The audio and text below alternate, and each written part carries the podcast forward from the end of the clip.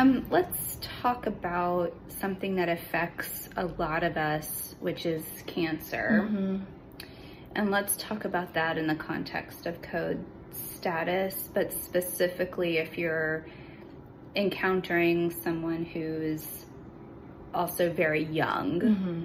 Because I think a lot of our podcast has focused on this concept that people who are older are going through these things, but Mhm. there are times when people who are younger are going through these issues. Right. And what does that look like? Yeah, and I'll just, you know, use myself as an example as if I'm the person that's going through it because I think that's very reasonable and I would want someone to have this conversation with me if I were, you know, kind of enduring an advanced cancer disease process. I would want someone to be honest and transparent with me just like I am with with my patients. So how to initiate that conversation it's very tough you kind of have to like mentally prepare yourself and understand that it's not going to be easy but you have to be genuine and authentic and i think it's really important to just set the stage give somebody as much control over the situation that they've already lost And we're really talking about the diagnosis has already been made, Mhm. it's already been shared with the patient.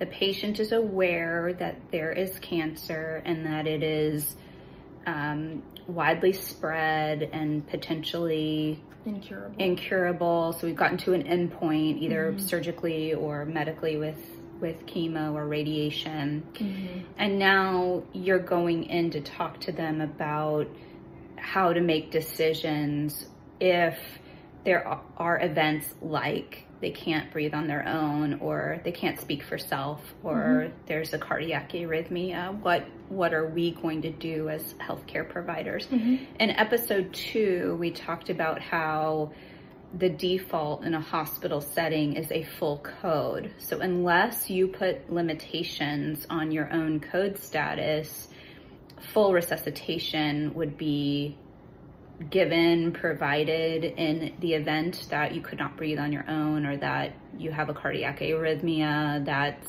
fatal. And that, that CPR, that intubation may or may not be successful. But what we're talking about is you know you have a terminal diagnosis, and now there's a team that comes in to talk to you about what that looks like. Mm-hmm. Yeah, and I was just thinking in my head when you're talking is why? You know, like why why would we bring that up? Why would we talk about that? Mm-hmm.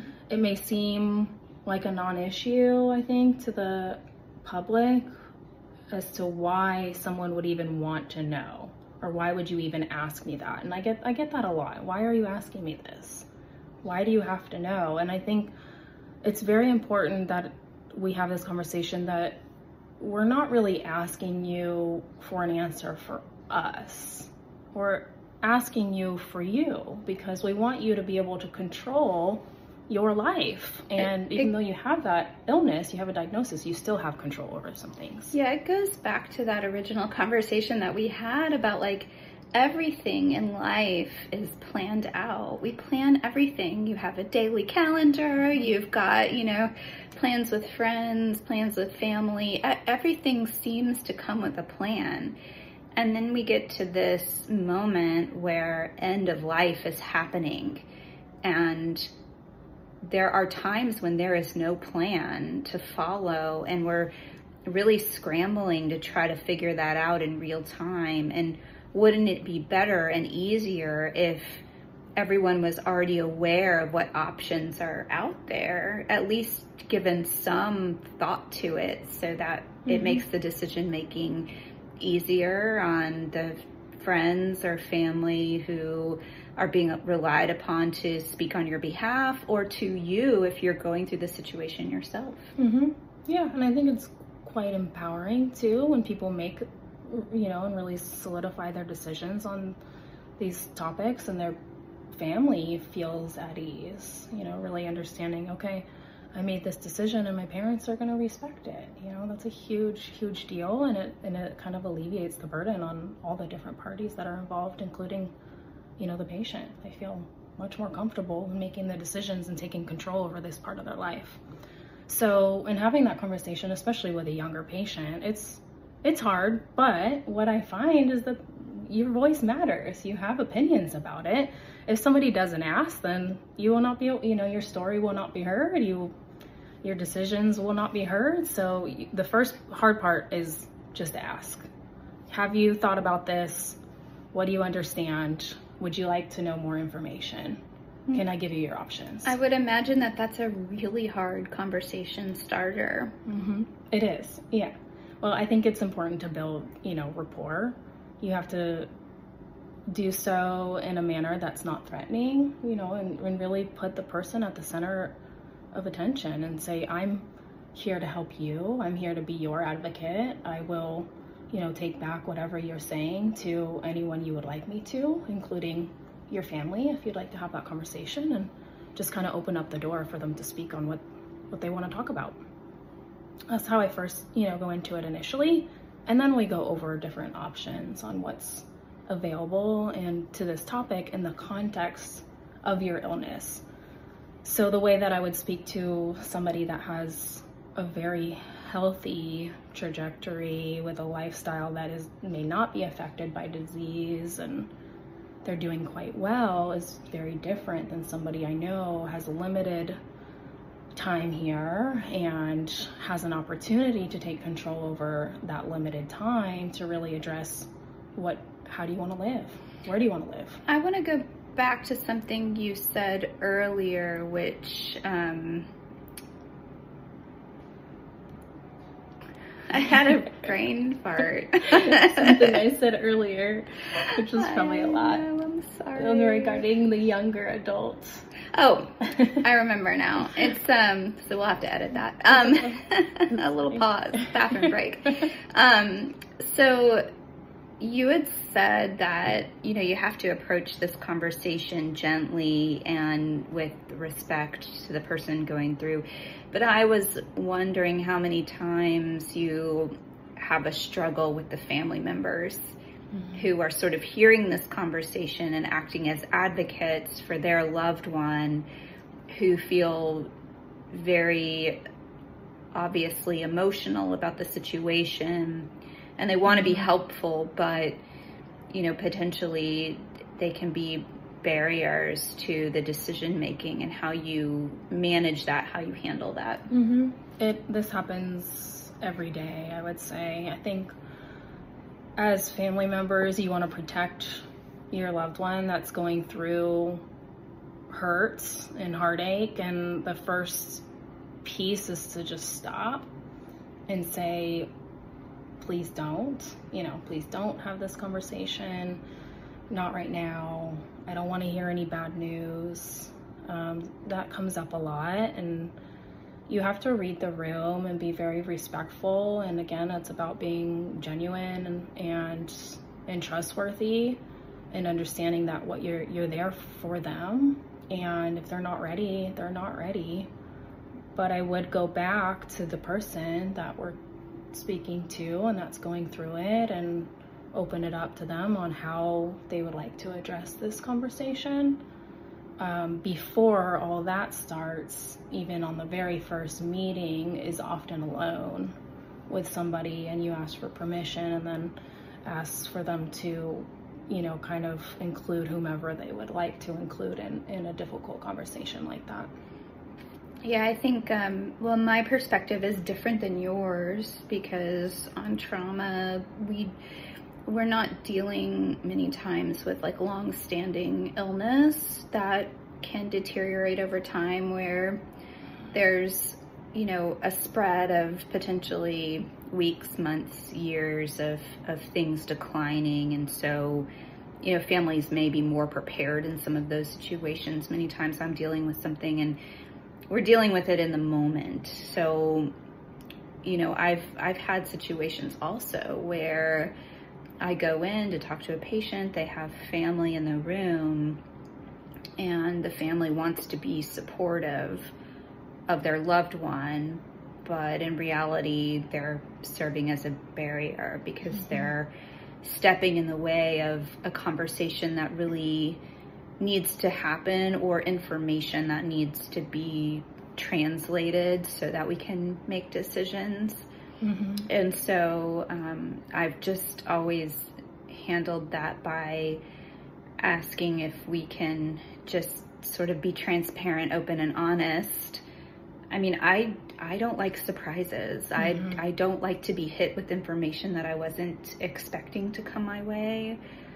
I wouldn't want to have anybody else have that situation, but certainly I don't want to be pushy if you're just not ready, you know, to have that conversation. Mm-hmm. What yeah. other like resources, support, what else is there and available for patients who aren't quite ready to have that conversation, but who, I mean, how do you get someone ready for it? How do you, how do you get there? Mm-hmm. You give them back the control, even of the conversation, and say, "Tell me how you're feeling." And uh, we talked about this a little bit in the first episode, but it's like having the person explain what their life is looking like and what they hope for so tell me what a good day looks like. Tell me what a bad day looks like. And then kind of outline, have them kind of have this, their own epiphany as to, oh, okay, I really, maybe this is something I need to talk about. Maybe I do want to take control over things that are affecting me.